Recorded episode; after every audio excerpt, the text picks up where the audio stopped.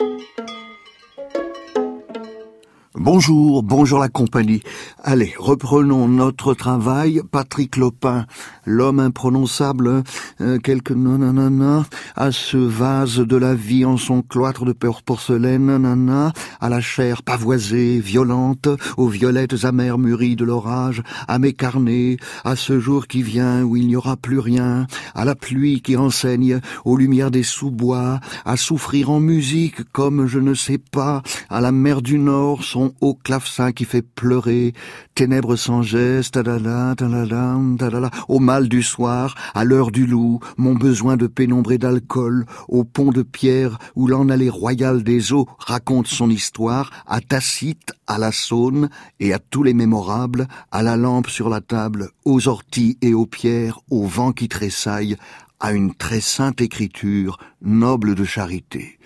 Eh ben voilà qui envoie le sujet, Patrick Lopin avec lui, écrire c'est un échange, un, aller-retour. Écrire c'est une écoute. Je m'intéresse à la lecture et à l'écriture, dit-il dans Impasse de l'Azur, tout autant qu'au travail avec les autres, depuis le jour où j'ai réellement compris et ressenti que les voix des autres qui parlaient en nous nous donnaient vraiment quelque chose de mobile et de recréateur. Toutes mes phrases sont orientées par ces cartes géographiques et ce climat d'un dialogue entre le silence et les voix du monde.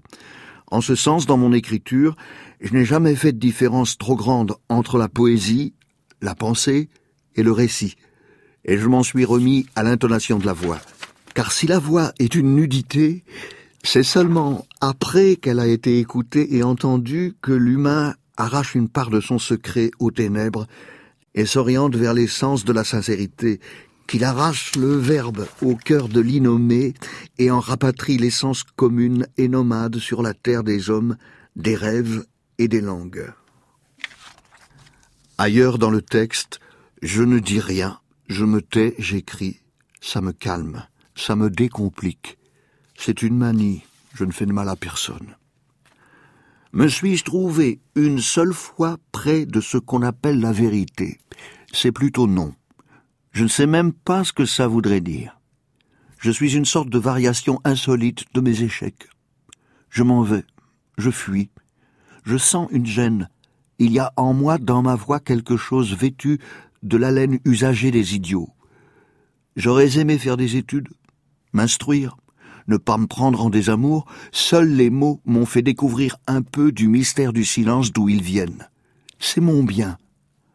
Alors souvent je pars les rejoindre, je m'en vais au pays des écritures, au pays des sept ciels, des cerfs-volants à tête de lune, des espaces vides où le vent se pose, où les oiseaux voiliers d'espace suspendent leur course. Dans les réflexions de Patrick Lopin, depuis que les phrases musicales ont déserté le monde, les tentatives de l'avarice répandent leurs pesticides.